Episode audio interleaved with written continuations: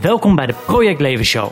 Een podcast over peak performance, lifestyle, biohacking, training, crossfit, diëten en supplementen, quantified self, nootropics, duursport, apps, gadgets, flow, singularity, spiritualiteit, technologie, smart drugs, wearables, ijszwemmen, seks en nog veel meer.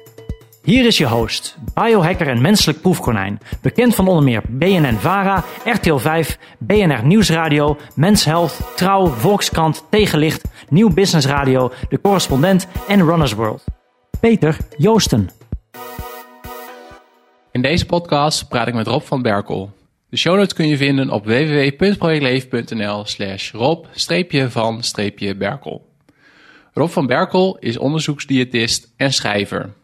Wat hij doet is dat hij naar wetenschappelijke onderzoeken kijkt over voeding en gezondheid. We praten hierover bijvoorbeeld over allerlei voedingshypes, het effect van overgewicht, de werking van allerlei diëten zoals paleo, ketogeen, veganistisch, vegetarisch en het effect van superfoods. Wat ik heel leuk vond is dat Rob best open staat voor trends, zoals bijvoorbeeld bulletproof coffee waar we over praten en over voeding om je libido te verhogen. Maar dat hij heel kritisch is over de claims die worden gemaakt, zowel door voedingsfabrikanten als door aanhangers van allerlei diëten. Voordat we starten nog een paar huishoudelijke mededelingen.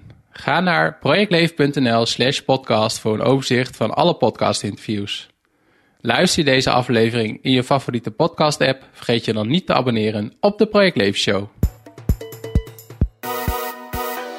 Als je niks wil missen van de Project Show, ga dan naar www.projectleven.nl. Daar kan je ook inschrijven voor mijn nieuwsbrief en als je dat doet, dan krijg je een gratis cheat sheet met 9 tips voor meer energie en meer focus. Op projectleven.nl vind je ook de links naar mijn social media kanalen, zoals Facebook en Instagram. Als je inschrijft, blijf je ook op de hoogte van al mijn persoonlijke experimenten, artikelen die ik schrijf, de vlogs en video's die ik opneem, de biohacking meetups die ik organiseer en de lezingen en presentaties die ik geef. Het maken van deze podcast vind ik echt fantastisch om te doen. En jij kan ook je steentje bijdragen aan de Project Leven Show. Ga daarvoor naar patreon.com slash projectleven. En Patreon schrijf je met P-A-T-R-E-O-N. Op Patreon kun je aangeven hoeveel euro per maand je kan missen voor de Project Leven Show. Dat kan zijn 1 euro per maand of 3,15 euro. En 3,15 euro is de prijs van één tol cappuccino bij de Starbucks. Je krijgt er ook nog leuke dingen voor. Denk bijvoorbeeld aan uitgeschreven transcripties van podcastinterviews, voor- en nagesprekken met podcastgasten, video's die ik maak alleen voor Patreon, een aankondiging van komende podcastgasten en de mogelijkheid om vragen in te sturen. En af en toe publiceer ik een concepthoofdstuk van mijn nieuwe boek. Check daarom na het luisteren van deze podcastaflevering patreon.com slash projectleven. Anyway, here we go. Um, vandaag in de Project Leven Show te gast uh, Rob van Berkel. En op de achtergrond kunnen we Rover horen. Rover de hond. dus ik hoop niet dat de luisteraars daar te veel last van hebben. En als er wat gebeurt, dan, uh, nou ja, dan is dat zo. Um, Rob van Berkel, kun je jezelf introduceren voor de mensen die luisteren? Ja, hallo. Ik ben uh, Rob van Berkel. Ik ben onderzoeksdiëtist. Ik schrijf artikelen over voeding en gezondheid zowel op mijn website als voor opdrachtgevers. En je hebt twee boeken al geschreven. Ja. Ik zie ze ook hier in de kast staan: Overgewicht en obesitas en bouw jouw voedingsplan. Dat klopt. En uh, nou, persoonlijk uh, keek ik wel uit naar dit, naar dit interview, omdat ik eigenlijk wel een beetje in de war ben over wat nou gezonde voeding is. Ik dacht een tijdje dat ik het wist. Uh, maar nu ben ik eigenlijk weer van, nou nu weet ik het eigenlijk niet. maar daar heb ik al veel meer vragen over, dus uh, de, mijn verwachtingen zijn hoog. nou, ik ben benieuwd, ik hoop dat ik de verwachtingen kan, kan waarmaken. Ja, we gaan dus veel hebben over gezondheid en, uh, en voeding. Ja. Maar ik ben wel benieuwd van waar ben jij over gepassioneerd, maar dat mensen dat eigenlijk niet van jou weten. Wat mensen niet weten, dat is lastig. Ik heb eigenlijk ja, één passie, dat is dan voeding en gezondheid. Ja. En wel ja, echte passie. Ja, ik kan, ik kan genieten van uh, om met mijn hond te gaan wandelen. In, het bos of uh, op het strand. Ja. En wel sport ik. Ik kan genieten van lekker eten natuurlijk. En kun je dan ook als je zo'n expert bent op het gebied van voeding en diëtiek, kun je dan ook goed koken? Bijvoorbeeld? Nee? Nee, nee, nee. Oké. Dat laat ik een ander over. maar je kan in ieder geval wel goed lekker eten, zeg maar. Daar kun je wel van genieten. Eh, het uiteten vind ik lekker dan. Ja, ja want we hadden bij, bij zeg maar de, de proefopname al even over van... eh, was mijn vraag aan jou of je ook last hebt van beroepsdeformatie op het moment dat je gaat kiezen van wat je gaat ontbijten of zo. Nee. Nee, Ik probeer wel verantwoord te eten. Ja, Maar daar, ben, ja, daar overdrijf ik niet in, eh, nee. volgens mij. En wat is de laatste keer dat je bij de McDonald's of de Burger King of de Kentucky Fried Chicken hebt gegeten? Dat is, ik denk, ongeveer twee weken geleden Oké, ja. bij de Mac. ja. Dus je gaat ook niet heel, eh, zeg dat, heel gespannen om eigenlijk met, eh, met gezonde Nee, voeding. Of, nou- ga je, of krijg je nu de scoop van het is eigenlijk gezond om eh, daar te eten? nee, helaas geen scoop. ah, jammer. nee, ik eet wel één keer in de week friet. Ja. Ja, Dat eh, zelf gebakken ja. vind ik wel lekker. Oké, ja. ja. Nou, interessant. We gaan het straks nog meer hebben over, eh, over voeding en voedingskeuzes. Heb jij, een, eh, dat is een vraag die ik aan elke gast stel, heb je iets met de term eh, peak performance? Ja, wat bedoel je daar eigenlijk precies mee? Eh, Nou ja, die, die, die, eh, die vragen leg ik weer terug. Maar wat ik me, het antwoord wat ik meestal krijg is van eh, dat je in de staat bent van eh, eh, andere termen daarvoor zijn bijvoorbeeld flow. Dus dat Ja. je zeg maar helemaal opgaat in, in wat je aan het doen bent en daar ook heel goed in, in presteert. Dus dat je eigenlijk het gevoel van tijd verliest. Ehm, Dat, dat heb ik wel. Ja, mijn na- voornaamste bezigheid is ja, artikelen schrijven. En ook met name onderzoek doen daarnaar. ja, En daar kan ik mezelf wel in verliezen. Of daar kan ik wel echt lange tijd aan werken. ja, Achter de computer. Ja. En dan vind je dat onderzoek en die linkt weer naar dat onderzoek. En Ja. dan vind je weer iets wat in het artikel kan. En zo kom je steeds verder. En ja, dan, dan kan de tijd snel gaan en je eigen verliezen. En ja. ja. Maar dat is, wanneer want dat klinkt voor mij zeg maar wel, of ik heb dat ook wel met onderwerpen, maar dat ik denk van ja, dat heb ik zelf niet als het gaat om, eh, om onderzoek, laat staan eh, onderzoek over voeding en gezondheid. Wanneer, eh, hoe verliep eigenlijk het pad voor naar hoe je, waar je bent, waar je nu bent? Waar ik nu ben, Ja? dat is heel raar gelopen. Ik ben begonnen, eh, ik heb LTS gedaan, richting autotechniek. Dus toen wilde ik nog automonteur worden. Ja? Toen heb ik een keer stage gelopen. En ja, dat vond ik toch niks. Toen, toen moest ik auto's schuren en eh, onder een open cadet eh, liggen. En dat, dat, ja, dat, dat lag mij toch niet. Bij de stage kwam je erachter, of was het allemaal een beetje dat tijdens de was opleiding? eh? met name tijdens de stage, ja. Want ik Ja. volgde autotechniek en ik, ja, ik, ik vond snelle auto's mooi. Ja? Alleen ja, de praktijk in de garage is toch wat anders. Mhm. Eh, daarna wilde ik bij de politie. Alleen toen was ik nog te jong. Dus toen moest ik nog een andere opleiding be- beginnen in die tussentijd. En dat was de opleiding eh, detailhandel geworden. Die heb ik toen gevolgd. Van daaruit stage gelopen in een winkel. En daar ben ik zeven jaar blijven plakken. Dus na, na de opleiding eh, heb ik daar een contract gekregen. Op de sportafdeling. Oké, ja. Het is meer richting eh, de verkoop van functionele sportartikelen. Ja. Tennisrackets, hardloopschoenen.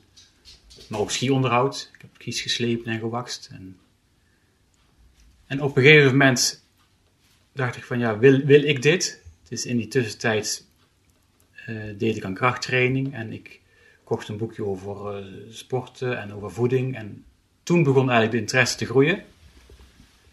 Toen dacht ik van ja, wil ik dit? Wil ik de rest van mijn leven in, in een winkel blijven staan? En nog een vraag tussendoor, was het echt... ehm, ik heb bijvoorbeeld ook Ralf Moorman geïnterviewd en die deed toen krachttraining en die was toen bezig met natural bodybuilding. Wat, de- deed jij dat ook of was het echt gewoon krachttraining gewoon om, om sterk te worden? Het En- was echt eh, krachttraining om sterk te worden. Ja. Ja, niet voor de sculp, sculpturen van je, van je lichaam. Nee. Nee, precies. Ja, ook wel een beetje, maar niet professioneel. Nee, zoals precies. eh, Ralf Moorman. Nee, nee. Oké.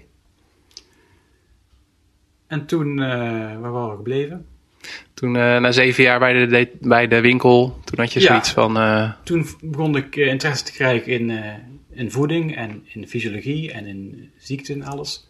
Toen dacht ik van ja, eh, wat wil ik nu gaan doen? En toen heb ik de knoop doorgehakt om de opleiding voeding en diëtetiek te gaan volgen. Toen was ik nog, toen was ik te oud, dus ik moest een test doen om in aanmerking te komen. mhm. Nou, eh, dat was gelukt. En ja, zodoende ben ik begonnen met de opleiding voeding en diëtetiek. Ja. En na de, voed- na de opleiding eh, ben ik al snel eh, mijn bedrijf begonnen om artikelen te schrijven over voeding en gezondheid voor ja, opdrachtgevers. Je, hebt no- je, je bent bewust dat je niet een praktiserend diëtist geworden. Ja, tijdens het stage kwam ik erachter dat het toch niet iets wat bij mij past. En ehm, ja, het vind ik toch wel een, eh, wel een leuk verhaal. Want je zegt van je bent begonnen op de LTS. En uiteindelijk ben je zeg maar onderzoeksdiëtist die allerlei doorvrochte eh, onderzoeksmethoden en eh, hypotheses en statistieken en moeilijke dingen doorleest.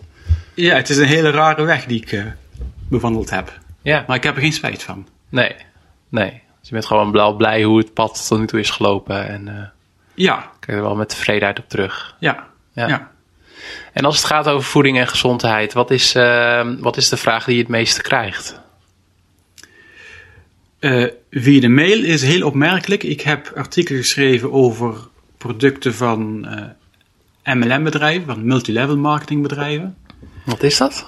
Dat zijn produ- gezondheidsproducten die via distributeurs verkocht worden. Dus die zijn niet in de winkel te koop. Een soort van Tupperware, maar dan voor voeding. Ja, Ja. Oh? Ik- Ja, Herbalife bijvoorbeeld. Oh ja, nee, dat ken ik wel. Juice Plus. En eh, Ja. daar heb ik eh, wat artikelen over geschreven. En ik krijg regelmatig mailtjes van mensen die denken dat ik distributeur ben. ja, het is Ah, heel zo. raar. Het Ja. is, of eh, is het ook geschikt om, om mee af te vallen? Eh, kan je de producten eh, terugbrengen? Ja. Heel raar. Terwijl het, het, ze zijn ingevuld via mijn contactformulier. Ja. Dus het is echt via de website. Dus ze moeten het artikel gelezen hebben. En ja, kunnen ze toch weten dat ik vaak niet... eh is het mijne? Maar dan kunnen ze ook weten dat ik eh, niet enthousiast ben over die producten. En toch denken ze dat ik distributeur ben. En ja. echt eh, regelmatig. Want ik, ik snap niet... Want jouw website voor de mensen die luisteren is over voeding en gezondheid.nl. ja, Ehm, en waarom ben je niet enthousiast over die producten? Omdat ze vaak niet doen wat, wat ze beloven. Ja. En ze zijn vaak prijzig, dus ze worden in de markt gezet eh, alsof ze de gezondheid verbeteren. Mhm. Terwijl als je echt bekijkt van, ja, wat, wat is het eigenlijk, wat zit erin? Wat mag je ervan verwachten? Ja.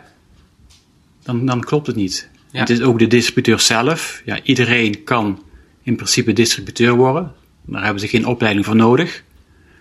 Dus ze claimen ook heel veel wat ja, niet onderbouwd is en wat ook niet mag. Ja. Want er is, er is wetgeving van wat mag je claimen over voedingsmiddelen. Eh, en soms, ja, sommige uitspraken mag je gewoon niet maken. En die, ja, dat doen ze wel. En heb je daar een voorbeeld van? Van een uitspraak die je eigenlijk niet mag maken, maar die, eh, die wel wordt gedaan? En dat kan ook over andere onderwerpen gaan hoor. Eh, nou, sowieso dat voeding eh, een gunstig effect heeft op, op ziekte. Of dat ziekte kan voorkomen. Maar dat is toch een uitspraak van eh, laat voeding uw medicijn zijn en, en andersom? Klopt die dan niet? Die, nou, dat, is, dat geldt alleen maar die claims in commerciële mededelingen. Ja. Dus als bedrijven voor een, voor een voedingsmiddel die claim maken. En Oh, daarmee, sorry dat ik je onderbreek, daarmee bedoel je dat mensen of bedrijven zeggen dat een specifiek voedingsmiddel eh, effect heeft op een specifieke ziekte. ja, Ah, oké, ja. als echt iedere claim die suggereert dat een voedingsmiddel een ziekte kan eh, voorkomen of behandelen of genezen, Ja, dat zijn eh meeste claims en die mogen niet. Die, Nee. zijn, die zijn voorbehouden aan geneesmiddelen.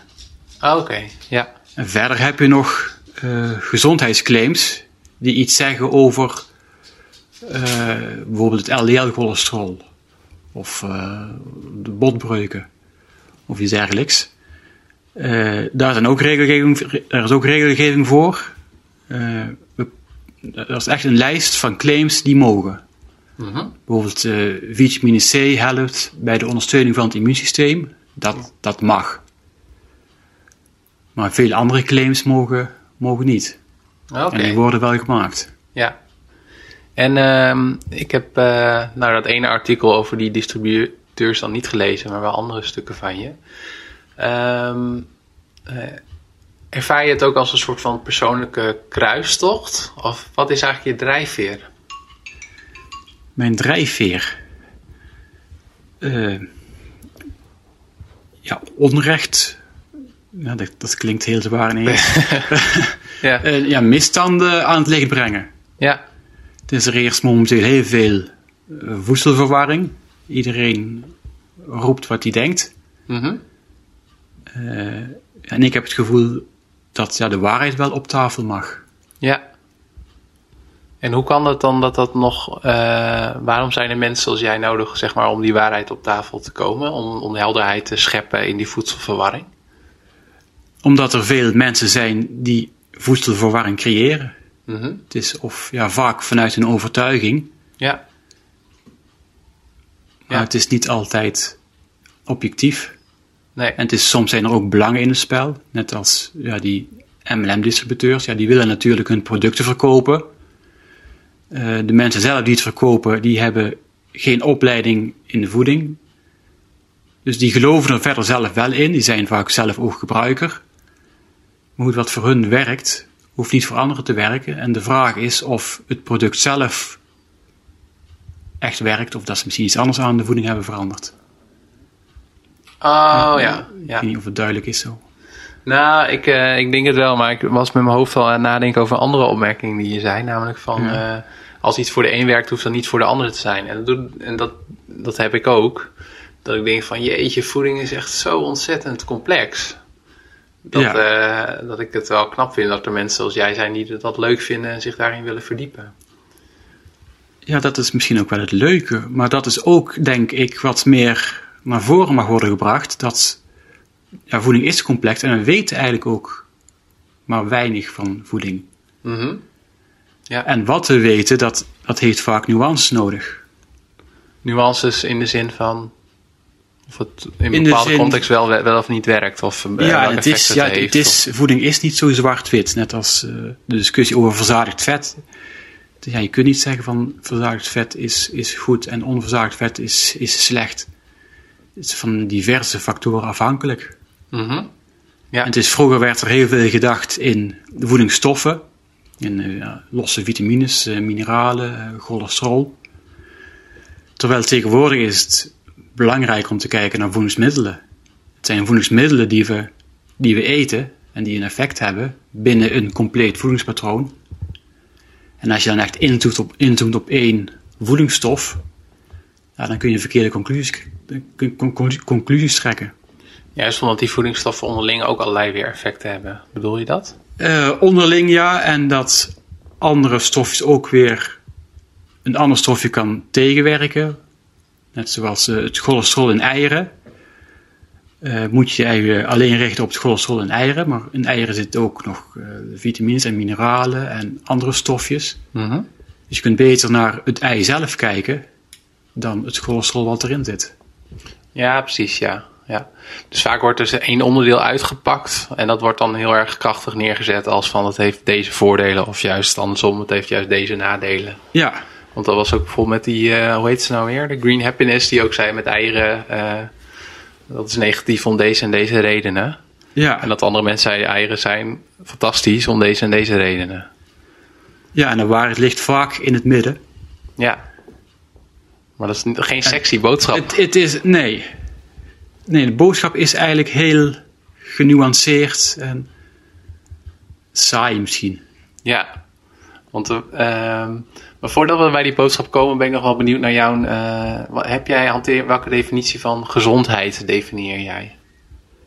De definitie van gezondheid dat je fysiek en geestelijk goed in je vel zit. Mhm.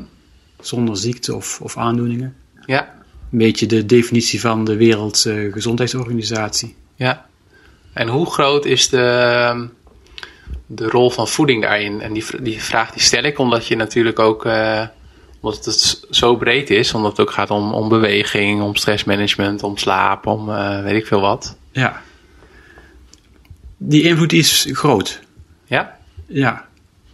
Het is met name omdat er toch, toch ongezond gegeten wordt hier eh, in de westerse wereld. Ja. Dus veel geraffineerde producten en met name veel overgewicht, wat de gezondheidsklachten bevordert, stimuleert. Ja, ja. Dus dat, eh, als ik het vertaal, dat is dan ook jouw definitie van ongezonde voeding. Is eh, veel geraffineerde producten. En het is ongezond om overgewicht te hebben. Overgewicht is een hele belangrijke schakel, ja. Want je, kunt, je kunt heel moeilijk spreken over gezonde of ongezonde voedingsmiddelen. Want Ja. ja. dat is afhankelijk van eh, hoe vaak dat je ze eet. Ja, Kijk, als je verder gezond eet, af en toe een punt taart, ja, dat schaadt je gezondheid niet. Mhm. Het is alleen, ja, overdrijf je daarin dan op een gegeven moment, en die grens is ook moeilijk te trekken. dat is ook afhankelijk per persoon en leeftijd. En wat. Ja, en afhankelijk van het ja, complete voedingspatroon. Dus Ja. het, is, eh, het, het is heel lastig. Ja. Ja. Maar de, de richtlijnen Goede Voeding van eh, de Gezondheidsraad en de vertaling daarvan in de schijf van 5 van het Voedingscentrum, eh, die bieden wel goede houvast. Die laten zien van wat de wetenschap laat zien van wat gezond is. ja. En dat is ook uitgedrukt in voedingsmiddelen en niet in voedingsstoffen. En is er ook nog een, eh, een stap daarna? Dus je zegt, je bent begonnen, je zei van, we zijn begonnen eigenlijk met te kijken naar voedingsstoffen en we zijn nu op het niveau van voedingsmiddelen aan het kijken. Wat verwacht je naar de toekomst toe? Wel een verandering in hoe wij naar voeding en gezondheid kijken? een verandering. Ja, ik denk steeds meer naar voedingsmiddelen en ook naar voedingspatronen. Ja. Ja. Zodat je het Ja. ook meer in de context... eh, Ja, want het zijn uiteindelijk het zijn voedingsmiddelen die we in de boodschappen in een winkelwagentje stoppen. ja. Het zijn geen losse voedingsstoffen. Nee, precies. Nee. nee. En misschien de stap daarna weer is dat je het ook bekijkt met al die andere leefstijlfactoren die, eh Ja, die ik net benoemde. Ja. ja, voeding, voeding is ook maar één, één, één gedeelte in het totale plaatje. Beweging en eh, goede nachtrust, Ja. stress. Ja. En eh, zou je dan kunnen zeggen van, ehm, ehm, er zijn dus dat in, in jouw beleving op dit moment, zeg maar, het advies dat het voedingscentrum geeft, of eh, de Europese equivalent, eh, dat dat zeg maar gewoon eh, in ieder geval de meest goed bewezen eh, voedingsrichtlijnen zijn? Eh, als ja, richtlijn. Dat wil ik wel nadrukkelijk zeggen als richtlijn, want ja, je kunt daar natuurlijk van afwijken. Mhm. Ja. Ja. Kijk, je hebt ook eh, de vegetarische voeding. Die wijkt daarvan af. Maar dat, dat, dat is ook gezond. Dat, is ook- dat kun je ook gezond invullen. En je hebt tegenwoordig ook eh, het, het oerdieet, paleo, waar je geen zuivel- en graanproducten eet of weinig. Mhm. Ja, dat is eventueel ook gezond in te vullen. Maar je moet wel goed opletten als je hele voedingsgroepen weglaat. Dat je kijkt van wat, wat komt er voor in de plaats. Ja. Dat je geen tekort eh, oploopt. En eh, tekorten op eh, micronutriëntenniveau of macronutriëntenniveau? Of op mm, andere? Eh, ja, beide. Macro- en micronutriënten. Ja. En net als ja, bij het oerdieet paleo, eh, dan eet je geen, eh, geen granen en dan kun je tekort krijgen aan jodium. Want in Nederland wordt aan, aan, aan brood wordt jodium toegevoegd, Mhm. omdat we anders te weinig binnenkrijgen. En als je dat helemaal schrapt, dan kun je te weinig jodium binnenkrijgen. Dus dan moet je kijken of, eh, ja, dan kun je iets anders nemen wat, waar jodium in zit, zeewier bijvoorbeeld. Ja, ja. En eh, dat geldt dan voor paleo, dat je zegt van paleo dieet, dat eh, als je dat zeg maar gewoon st- strikt volgt, dan eh, moet je letten op je, op je jodium eh, eh. Ja, En voor bijvoorbeeld veganisme, dat is vitamine B12 toch, waar, veganisten mee moeten supplementeren. ja, echt veganisten die eten echt helemaal niks wat van dierlijke afkomst is. Nee. Ook geen eieren. Ook kaas. geen eieren en ook geen, geen zuivel, dus dan moet je ook kijken naar calcium. Ja, daar is zuivel toch de belangrijkste bron van. En vitamine B12, ja. Want ja, veganisten wordt ook geadviseerd om B12 extra te nemen. Mhm. Ja. En het veganisme staat nu wel redelijk in de, in de belangstelling. Ook door allerlei documentaires. eh, bijvoorbeeld op Netflix heb je ook die documentaire What the Health eh, gezien? Nee, Nee. een van de weinigen denk ik. Een maar van de weinige. want nog, er nog niet. is wel veel op, ophef over. ja, ja. Ehm, eh, want daar zijn ook best wel heftige, maar dat geldt ook voor paleo en al die andere diëten, best wel heftige uh, meningen over. Vind je het soms niet lastig dat, dat jij daar wel redelijk genuanceerd in staat? Of ben jij niet genuanceerd daarin? Ik ben daar denk ik wel genuanceerd in. Mm ja, ik denk dat de waarheid uh, toch een beetje in het, in het midden ligt. Mm Dus je kunt, ja, voedingswetenschap is heel complex. Je kunt, je hebt interacties en je kunt heel moeilijk zeggen van, ja, wat is nu gezond eten? Het is waar we het wel over eens zijn, wat onderzoeken laten zien, is dat uh, veel groenten en fruit, noten, uh, volkoren graanproducten, uh, zuivelproducten en gematigd vlees en suikerhoudende dranken, beperkt zoutgebruik, dat dat geassocieerd is met goede gezondheid. Ja, ja. Dus jij zegt, even dat de luisteraar dit goed hoorde, en ik, vooral, vooral ik zelf, veel groente en fruit, veel noten, veel volkoren uh, granen of uh, producten. Ja. En weinig suikerhoudende dranken en... Gematigd vlees, uh, gematigd ook, vlees. Ook, ook, vis ben ik nog vergeten. Ja, ja.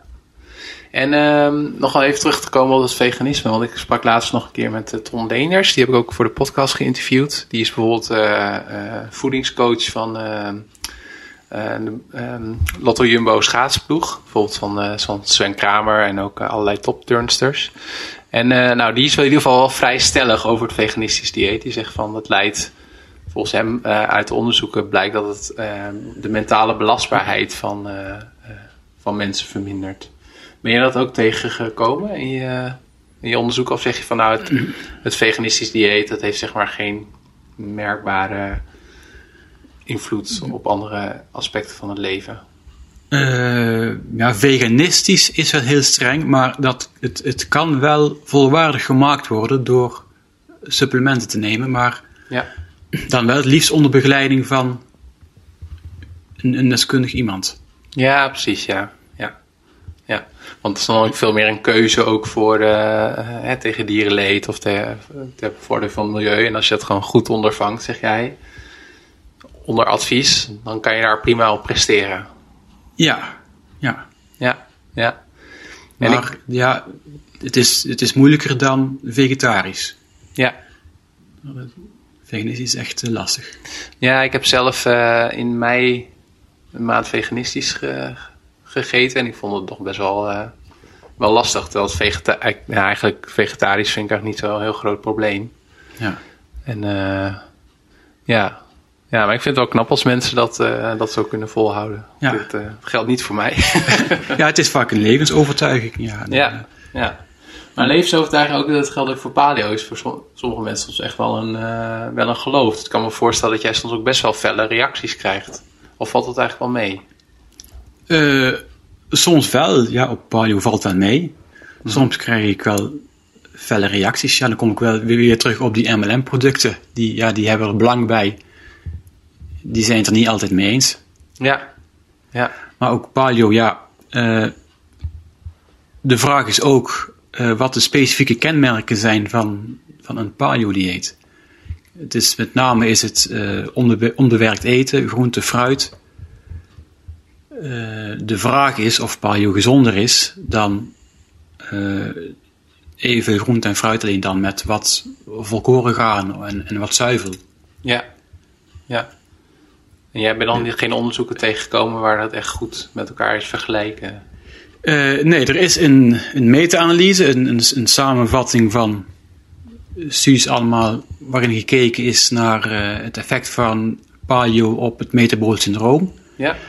Uh, daar worden gunstige resultaten gevonden, maar ja, er is wel wat op aan te merken op die meta-analyse.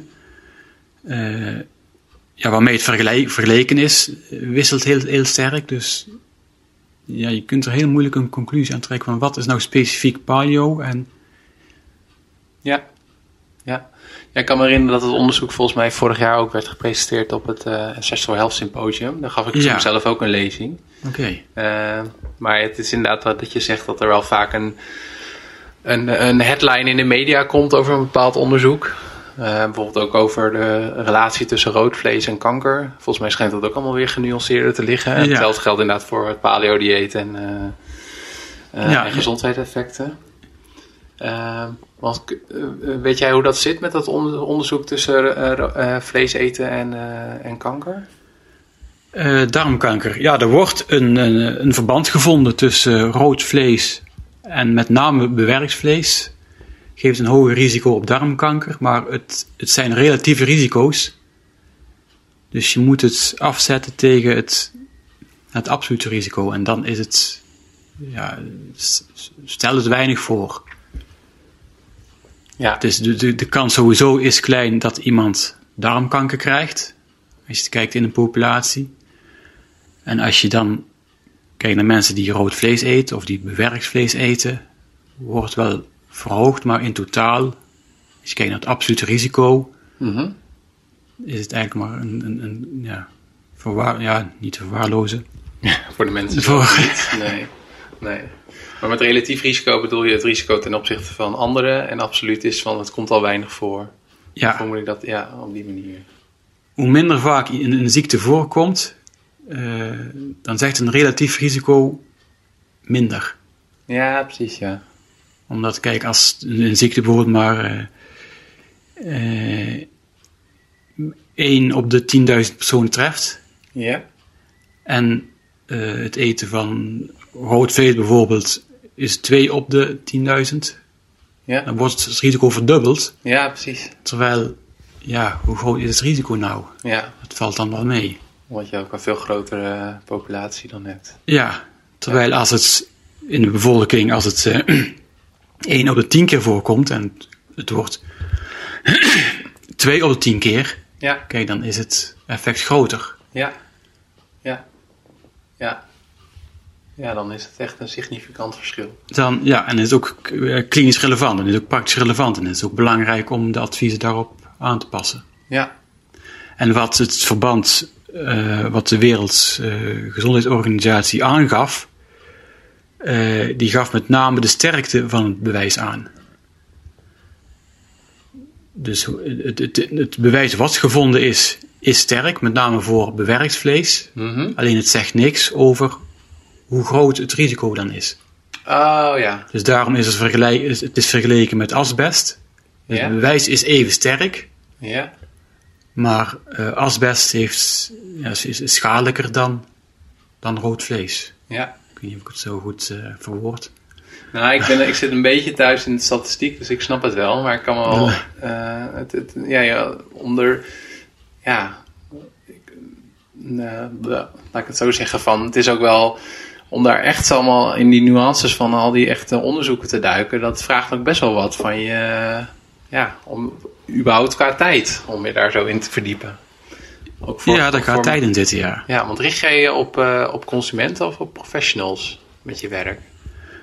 Uh, beide, maar wel altijd in mijn achterhoofd uh, de consument. Ja. En ja, ik heb opdrachtgevers en daar schrijf ik vaak voor consumenten. Ja. Ik heb ook ooit iets geschreven voor Informatorium voor Voeding en Diëtetiek. Dat mhm. is ja, naslagwerk voor diëtisten, dus dat zijn weer professionals. Ja.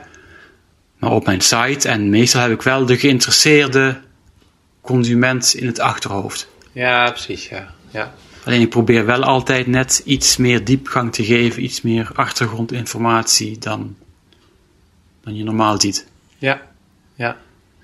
En wat is je uh, mening over het ketogeen dieet? Ben je dat ook al tegengekomen?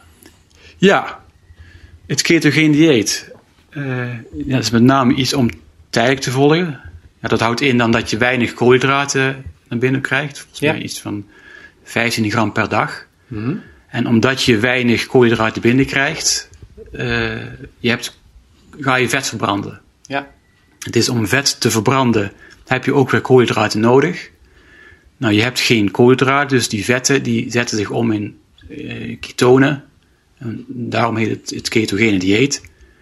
Dat kun je ook zien uh, aan de urine. Als die zuurder wordt door die ketonen, ja, dan zit je in de ketose. En dan, ja, dan doe je het goed. Ja, ja, ik heb het zelf ook een eh, maand gedaan en toen heb ik ook van die urinestrips en eh, je kan het ook met je adem Ja. meten. Maar, En hoe beviel het? Nou, het, eh, het bev- eh, qua, eh, ik vond de transitie best wel eh, lastig. Ik merkte dat ik daar zeg wel, wel wat moeite eh, mee had. Eh, dus dat je echt je lichaam gaat overschakelen van een, eh, van een regulier voedingspatroon naar nou echt eh diehard uh, ketogeen. Maar daarna nou, was het echt prima en had ik ook wel veel focus. En sportief gezien kon ik ook gewoon goed presteren. Alleen ik vind het wel een minder duurzaam dieet. Dus ik vind het wel, vond het wel lastig om vol te houden. Zeg maar in de Ja. voedingskeuzes die, die je maakt.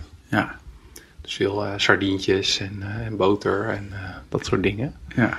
En ik weet niet of dat zeg maar voor als de hele of een groot deel van de wereldpopulatie volgens ketogeen dieet zou gaan eten, of dat, dat haalbaar is. Of, Nee, ja, de vraag is ook wat de lange termijn effecten zijn. mhm. Er zijn wel korte termijn effecten en die laten wel zien, die ketonen die geproduceerd worden, die remmen wel de eetlust. Dus Ja. het, het, het werkt wel als je wilt afvallen. Ja, Het, het, het zilt de eetlust.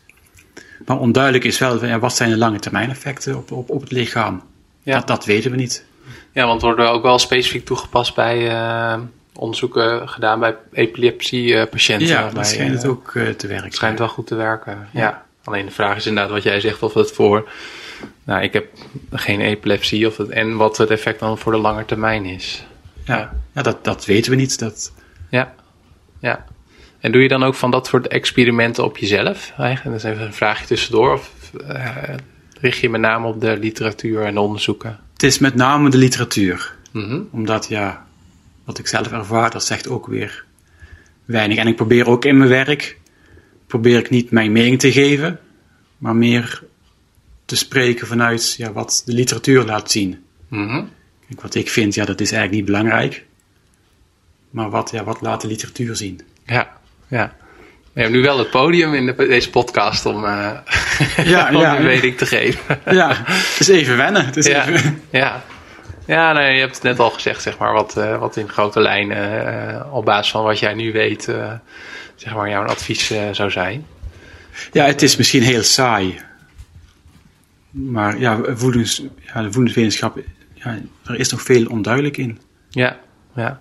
Dus gewoon het advies van het voedingscentrum, hoe saai dat ook mag zijn, dat is volgens jou op dit moment gewoon het best onderbouwde voedingsrichtlijnen. zijn de voeding, Eh, Dat is een goede ja, gewoon een goede basis. dat is een goede, ja. Ja.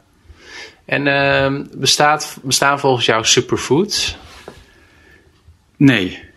Ja, ten eerste, er is geen definitie voor. Mhm. Dus ja, wat zijn superfoods? Dus ze worden ja, gepromoot als, als eh, voedingsmiddelen waar veel voedingsstoffen in zitten. Maar het is vaak niet bewezen dat die voedingsstoffen ook daadwerkelijk iets doen. Dus de basis blijft ja, variëren. Het zijn vaak eh groente en fruit. En Ja, daar moet je ook gewoon in variëren. Daar passen superfoods, tenminste wat ze superfoods noemen, passen daar prima in. Mhm. Maar je moet je eigenlijk niet alleen richten op, voeding, op, op superfoods. Nee.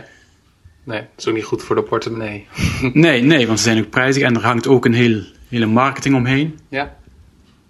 Ja. Ja. En het is vaak, ja, de claims die ze maken, ja, die, die zijn ook niet, niet onderbouwd. Dus ja, tarwegras is een voorbeeld van een superfood. Mhm. zou gezond zijn door het chlorofiel wat erin zit, maar ja, er zijn geen bewijzen dat het echt een meerwaarde oplevert voor de gezondheid. Terwijl er wel voor betaalt. Ja. En eh, aan de andere kant van het spectrum, wat is volgens jou de, de meest ondergewaardeerde, eh, wat is volgens jou het meest ondergewaardeerde voedingsmiddel? Het meest ondergewaardeerde, de gewone aardappel. De aardappel. Ja, de gekookte of gepofte aardappel. Waarom En- is dat? Waarom? Omdat eh, de- er zitten vitamines in, eh, het verzadigt goed. En daardoor, en verder er zitten eigenlijk er zitten vezels in. Ja. Er zitten verder weinig, weinig in die, die, die schadelijk zijn. Ja. En er, er is eigenlijk weinig aandacht voor.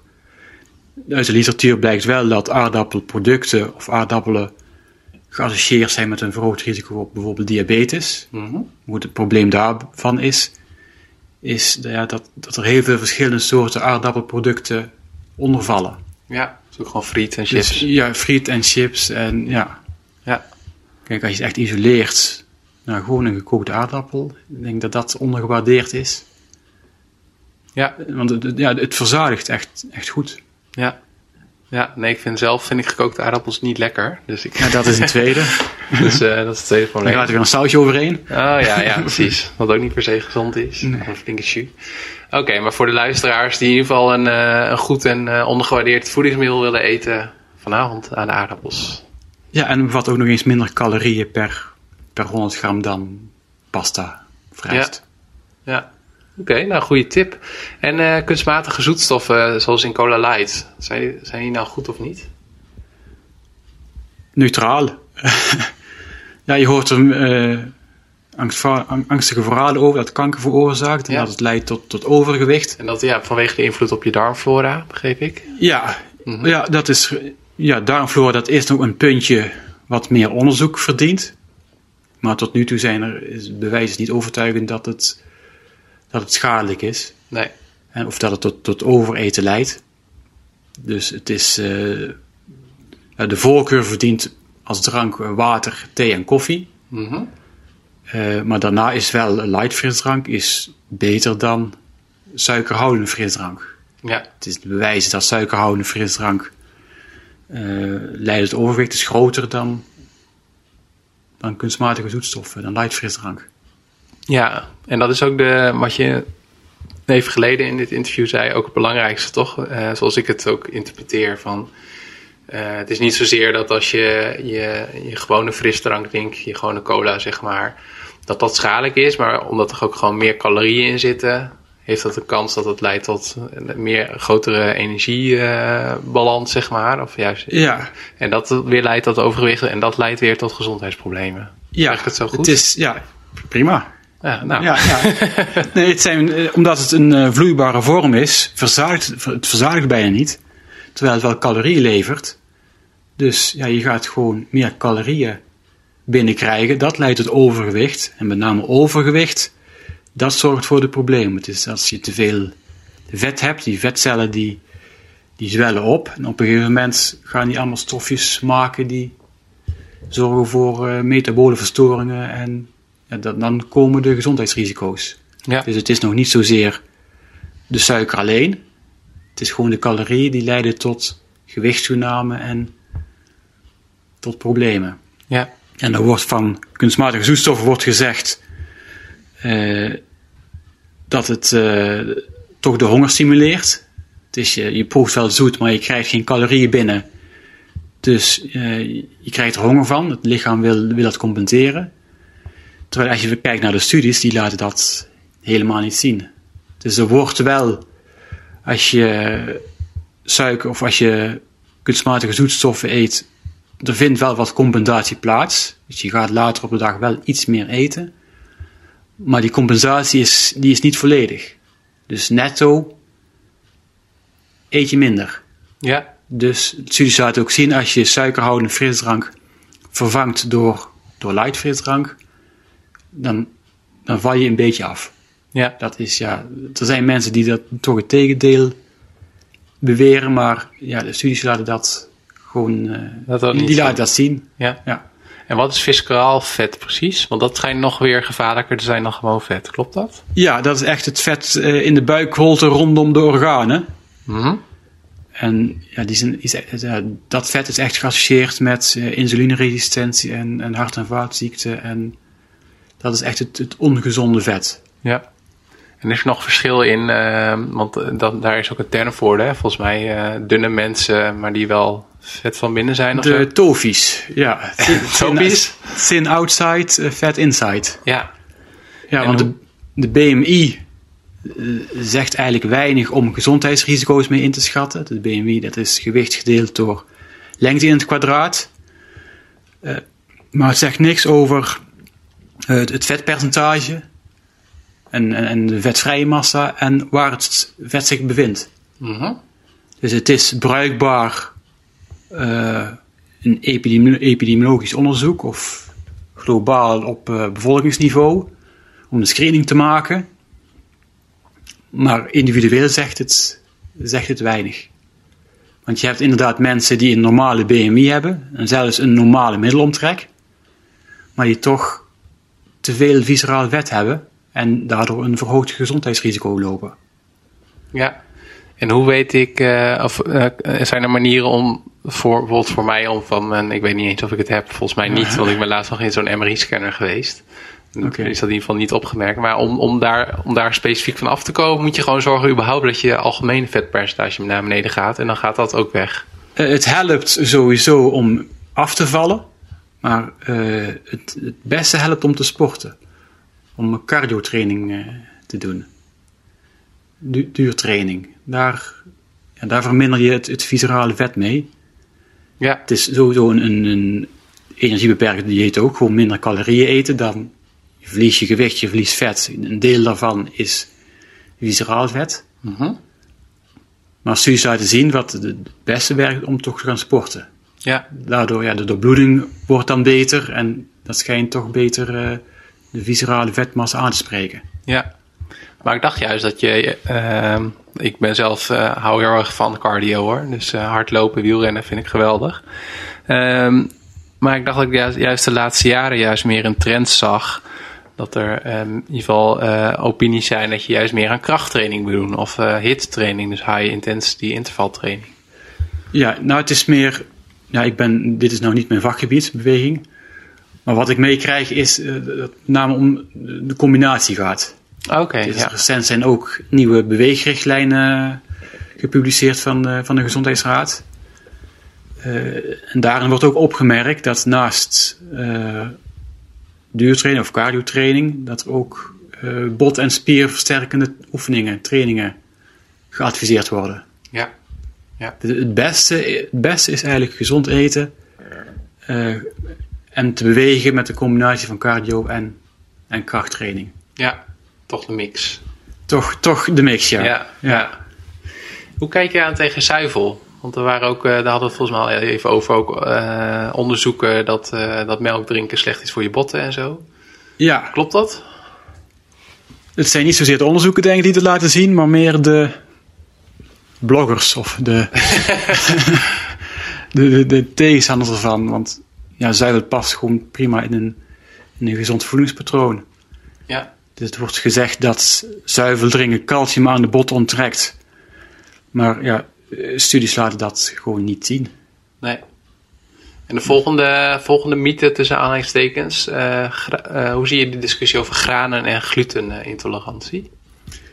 Ja, dat is ook een, een hype waar een kern van waarheid in zit. Uh, het is, je hebt mensen met uh, celiakie. Uh, ja, die kunnen echt niet tegen gluten. Als die gluten eten, dan wordt de darmwand beschadigd met ja, alle gevolgen van dien. Dus ja, die moeten echt levenslang glutenvrij eten. maar goed, dat komt bij ongeveer 1% van de bevolking voor. -huh. Het is daarnaast heb je mensen die gevoelig zijn voor gluten, maar die, geen celiakie hebben. Celiakie hebben. Uh, ja, dat percentage is ook niet zo, zo hoog. En de vraag is of het echt aan gluten of aan granen ligt of aan iets anders. Of dat die mensen toch het beginstadium van celiakie hebben. Uh, maar het merendeel van de mensen kan gewoon brood en, en granen eten zonder klachten te krijgen. Ja, ja. Dus het, het wordt vaak, uh, de, de klachten bij celiakie worden vaak vertaald naar gezonde mensen. En dat, ja, die vertaling kun je niet maken. Dan kun, je, kun je ook zeggen dat mensen geen, geen noten moeten eten, omdat er mensen zijn die allergisch reageren op noten. Ja, ja. Dus maar, maar ja, je kunt wel eventueel, als je denkt klachten te krijgen van granen, ja, kun je proberen om tijdelijk granen te mijden onder begeleiding weer van, van een deskundig iemand, omdat er anders ook tekorten kunnen optreden. Ja, verbeter de klachten dan, ja, prima. Ja, verbeter ze niet, ja, dan moet je toch naar uh, iets anders zoeken. Je moet wel iets anders kijken. Dus ja, je, kunt, ja, je moet het wel serieus nemen, maar ja, er zijn geen aanwijzingen dat het echt een groot probleem vormt uh, bij veel mensen. Nee. Oké, en de volgende hype, je noemde het al even, verzadigde en onverzadigde, onverzadigde vetten. Ja. Wat is daar nu de stand van zaken in uh, over? Uh, momenteel uh, Ja, vroeger was het echt eh, het advies om minder vet te eten. Daarna is het genuanceerd om minder verzadigd vet te eten. En tegenwoordig is het advies om eh, het verzadigd vet te vervangen door onverzadigd vet. Dus niet zozeer minder vet eten, maar om te kijken naar de kwaliteit van het vet. Mhm. Ja, en praktisch gezien betekent dat wat de, is dat dan meer olijfolie en, of, Eh. of meer boter? Of, eh, Eh, min- minder boter, meer olijfolie. Maar ja, mijn advies is ook om ja, te variëren daarin. ja, Kijk, het is niet zo meteen dat je als je boterham met, met, boter besmeert, dat dat ongezond is. Het gaat om ja, variëren. Dus Ja. Je kunt eh, olijfolie bij de salade doen en brood besmeren met, met boter. of boter in je koffie doen. Heb je daar wel eens van gehoord? Ja, die bulletproof eh, Ja. koffie. Ja. Ja. dat is ook weer marketing eh, wat er omheen. eh Dat is ook heel lekker hoor. ja? Ja. Niet Nee. geproefd, maar. Nee, ik heb het ook een, eh, in ieder geval een maand gedaan en ik ben een tijdje heel groot fan geweest, maar ik probeer nu wel wat meer te variëren. Dus ik heb het echt een tijdje echt elke ochtend gedronken. Maar om de smaak dan? Of Nee, maar ook niet alleen om smaak, en, eh, maar ook omdat ik, eh, eh, ook omdat het, ik het idee had dat het ook wel effect op mij had. Gewoon dat je zeg maar snel zeg maar in, in focus en concentratie was 's ochtends. Oké. Ja.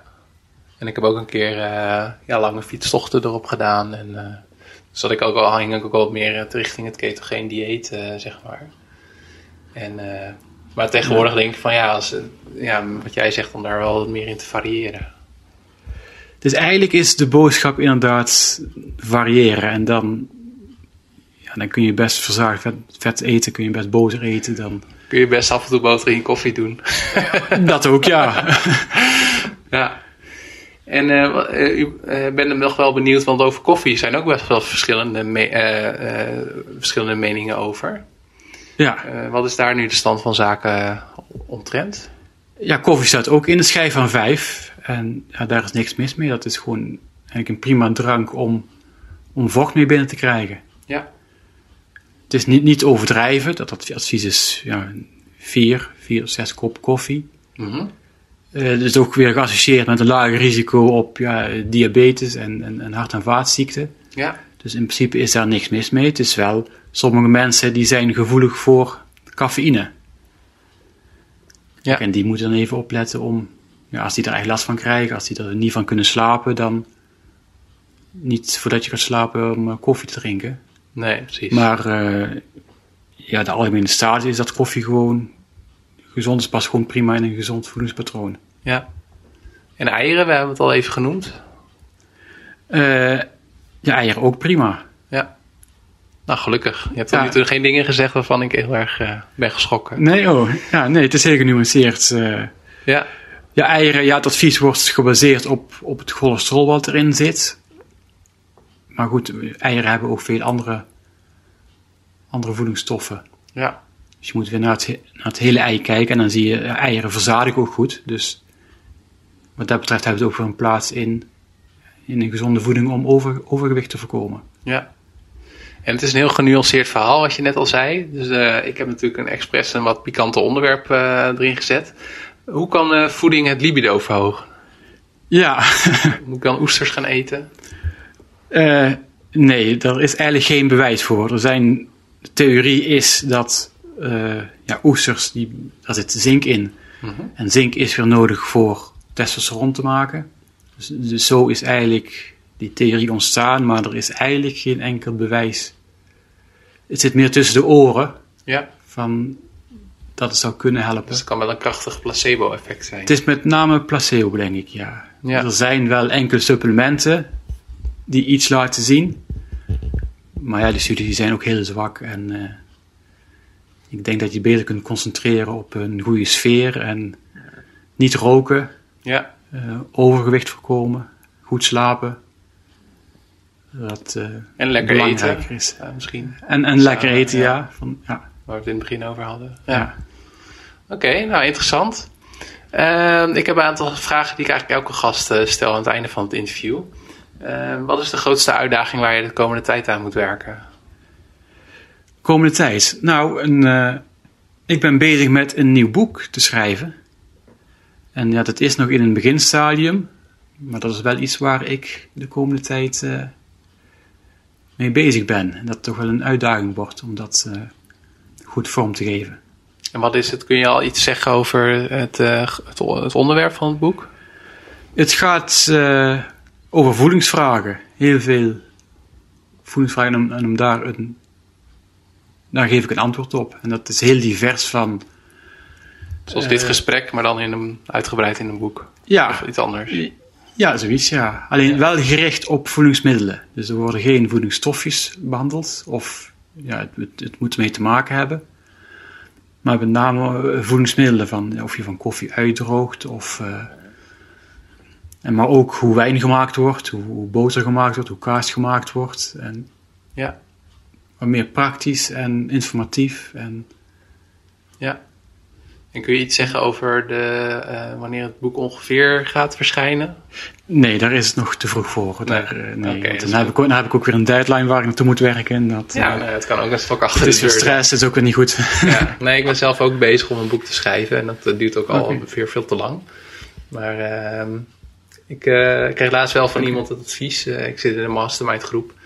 En er zei iemand van, eh, je moet ook gewoon eh, naar buiten brengen naar de mensen die naar je podcast luisteren en die je blog volgen en die je nieuwsbrief lezen en et cetera, et cetera. Van Ja, dan en dan ja, komen boeken ja. uit. Ja, dat, En, dat durf ik eh, nog niet. ja, nou, dat is een gratis advies van mij. ja, dankjewel. En heb je, hoe zien de eerste 60 minuten eruit als je wakker wordt? Zoals iedereen wassen, tanden poetsen, aankleden.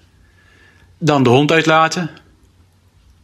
Ja, en dan zit het uur er wel ongeveer op, denk ik. En dan begin je aan je... en dan begin ik aan mijn, aan mijn dag. En dan eh, artikelen lezen, artikelen schrijven, studies eh, beoordelen. Ja, Ja. ja. ja. En eh, heb jij een gewoonte die andere man- mensen bizar, raar of vreemd vinden? niet dat ik weet. Maar on- ongetwijfeld zullen er mensen zijn die dat denken. Eh, ja, een gewoonte, ja, ik... eh, nou, ik wil over dingen wel eens heel lang goed nadenken.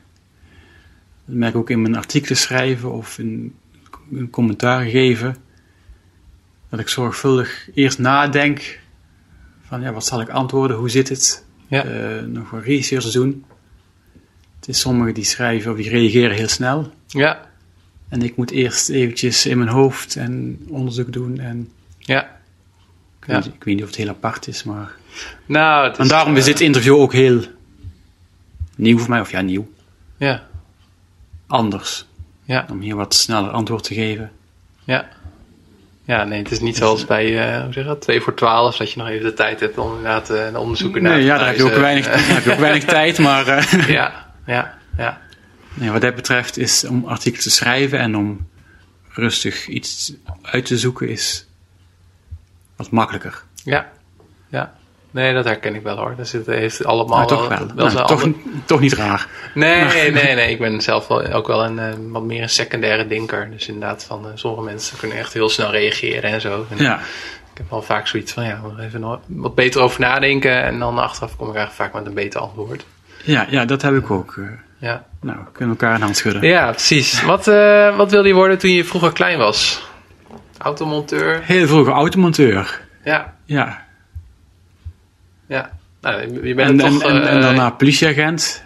En allemaal geprobeerd. ah, half, half. Ja, eh, ja. ja. Ja. Nooit verwacht dat je later eh onderzoeksdiëtist zou worden. Denk ik. Nee. Nee. nee, heel lang eigenlijk niet gedacht. nee. En wat is je favoriete boek en waarom? Voor consumenten. Eh, ja, eet, als een, eet als een expert. Mhm. Dat is van eh, leden van I'm Foodie geschreven. Eh, het, voeds- het voedsellabyrinth van, van Jaap Seidel. En ook van Wat is nu gezond van Catan. Dat, dat vind ik wel goede boeken, omdat er, zit, er is in, genuanceerde informatie. Dus het is geen gehype. Het is gewoon to the point van, ja, zo is het. Ja. Ik denk dat daar eh, de mensen wel iets aan hebben. Oké. Nou, ik zal de linkjes opnemen in de show notes. En ik zal jouw eh, boeken als ook nog eh, op bol.com uh, verkrijgbaar zijn, zou ik ook bijzetten. Nou, dat is helemaal fijn. En binnenkort komt trouwens van I'm a Foodie een, een, een nieuwe reeks van Eet als een atleet. Oh ja, Dat is... eh, daar verwacht ik ook veel van. oké. Ja, nou leuk. Als die al al te vinden is, zet ik hem er ook bij. Nog niet te koop, maar al wel te pre-orderen. Pre-orderen, oké. En heb jij een film of documentaire die je mensen zou aanraden om te kijken? En het mag ook eh, fictie zijn. Eh, wat ik interessant vond, is eh, kijken in de ziel en dan met wetenschappers. Dat is een tijdje geleden, ik weet niet of het nog terug te zien is. Mhm. De persoon achter, achter de wetenschapper, van, van hoe, hoe die denkt. Ja. Dat is een heel, ooit een heel negatief beeld over wetenschappers, van dat ze voor de industrie werken en eh, aan geld denken. Terwijl daar zie je echt de persoon van de drijfveren van. Dat is wel interessant, vind ik om te zien. Ja. ja, want er is volgens mij een hele serie van geweest. Hè? Ook van voetbaltrainers tot Ja. eh, psychologen. En, Ja, eh, pas wel eens over militairen nog volgens mij. hmm. Maar wetenschappers, dat vond ik wel interessant, ja. Ja, nou, ik ga zoeken of ik die ook, eh, ook kan vinden. En heb jij een favoriete website, blog of podcast? Ja, website is eh, PubMed, waar je eigenlijk wetenschappelijke artikelen zoekt. Mhm. Eh, ja, verder eh Foodlog en Chivo, ja. Chivo.nl, die hebben ook, is ook een hele is ook een aanrader. Ja. Daar vind je ook evidence-based artikelen, heel to the point en onderbouwd. Ja, Echt, eh, ja. ja. Nee, ik heb ook eh, met de T eh, ook was ook in te gast in de podcast eh, al een aantal afleveringen geleden. Maar voor mensen die Ja. dat interessant vinden, T van Tivo. Ja. ja. Nee, dat is echt een aanrader. ja. En eh, als je mensen iets kan meegeven als ze straks klaar zijn met luisteren naar dit, eh, naar dit interview, zou dat dan, wat zou dat dan zijn? Behalve eh, ga proberen een keer de ouderwetse pieper. Eh, mee te geven. Ehm, ja, wat wil ik ze meegeven? Eh, ja, wat wil ik ze meegeven? mag, mag van alles zijn. Het hoeft niet voedingsgerelateerd te zijn. Eh, ja, dan zit ik op voedingsgebied te denken. Eh, ja, om genuanceerd daarin te zijn. De Ja. hypes niet te volgen, je, ja, logische verstand Ja, te gebruiken. Ja. Oh, en, en nog een website. Eh, ja, veel mensen die, die vinden het niks, maar de website van het voedingscentrum, daar staat stiekem toch veel nuttige informatie op. dus mensen die, Ja. sommigen die noemen het het ondervoedingscentrum, maar er is toch veel informatie over te vinden die, waar Ja. ik me in kan vinden. ja. Oké, nou ik zal die ook nog toevoegen eh, aan, eh, aan het lijstje. Van, dat is voedingscentrum.nl denk ik gewoon. Hè? Ja, Ja. Nou goed, dit, eh, eh, we komen bij mijn laatste drie vragen.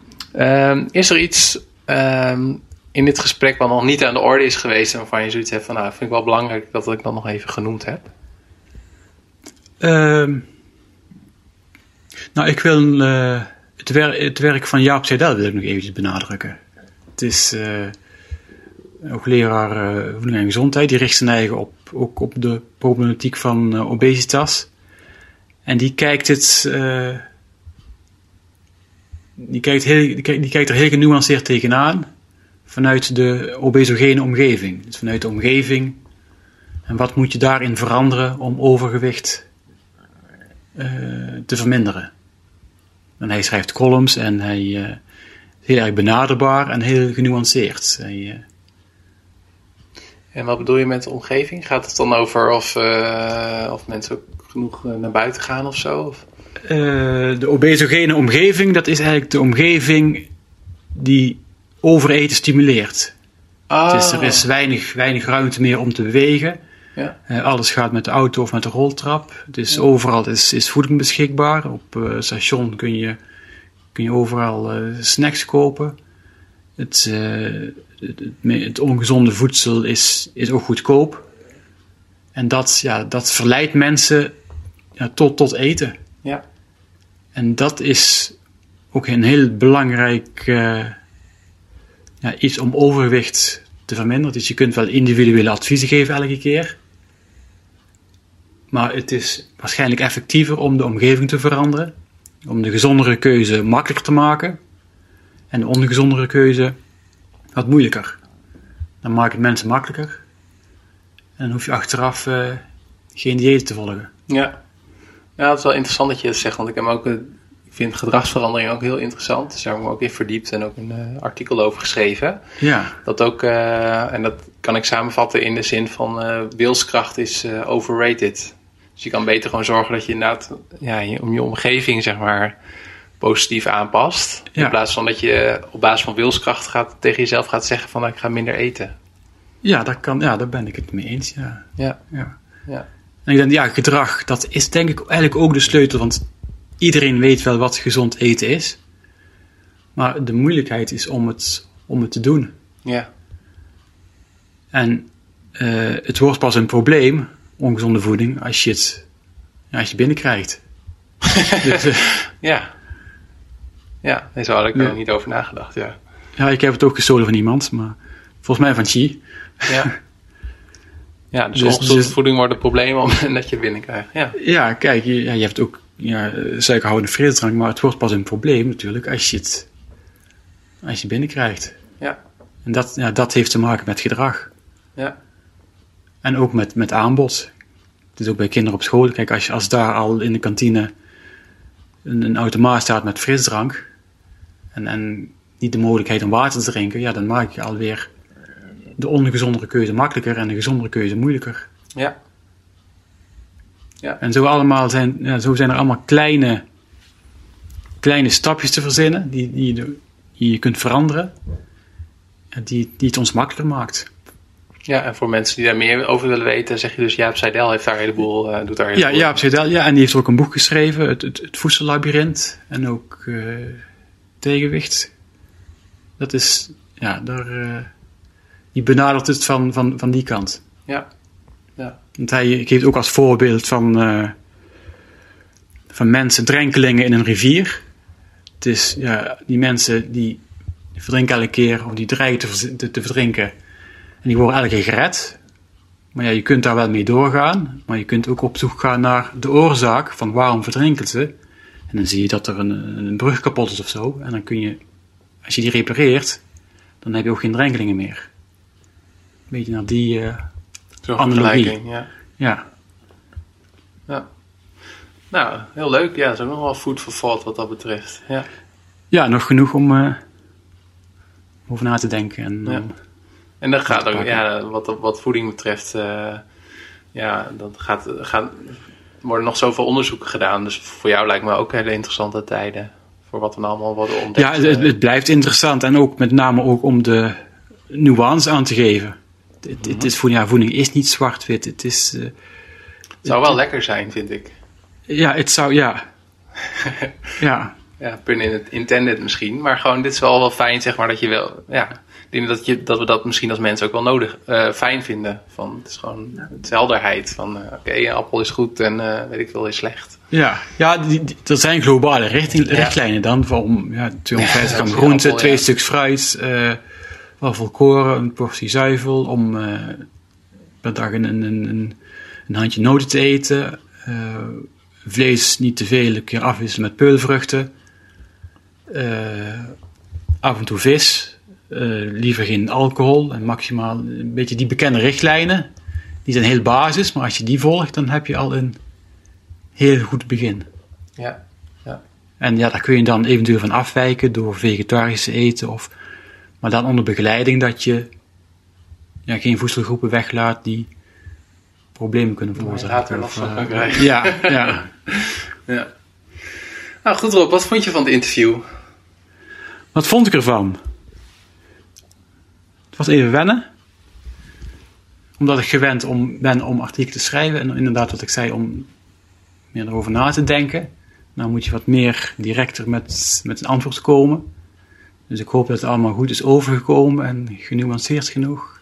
Ja, of in ieder geval voor mij wel. genoeg. Ja. En uh, dat de lezer of dat de luisteraar ook uh, die uh, heeft volgehouden. Mm -hmm. Ja. En uh, waar ben jij te vinden op, op social media en internet? Ik heb een website dan uh, over voeding en gezondheid.nl en ik ben op Facebook te vinden. En dan Ook onder onder... Rof, ja, Berkel, dan vind je mij wel. Oké, nee, ik zal de beide links ook opnemen bij de show notes. En dan uh, Nou, fijn. wil ik jou heel hartelijk danken voor dit gesprek. Ja, graag gedaan. Bedankt uh, voor de gelegenheid. Bedankt voor het luisteren naar de Project Leven Show. Wat ik leuk vind is als je een beoordeling of review op iTunes achterlaat. Je kan mij ook een e-mail sturen op peter.projectleven.nl Ga naar patreon.com slash projectleven om de podcast te steunen en om toegang te krijgen tot alle uitgeschreven transcripts van de interviews, audio-opnames van voor- en nagesprekken met de gasten, mogelijkheid om vragen te stellen aan komende gasten en exclusieve concepthoofdstukken van mijn nieuw boek. Oh ja, vergeet niet om naar projectleven.nl te gaan voor meer informatie over mijn nieuwsbrief, mijn e-book, de biohacking meetups, de Super Lifestyle Summit, volgende podcastafleveringen en nog veel en veel meer.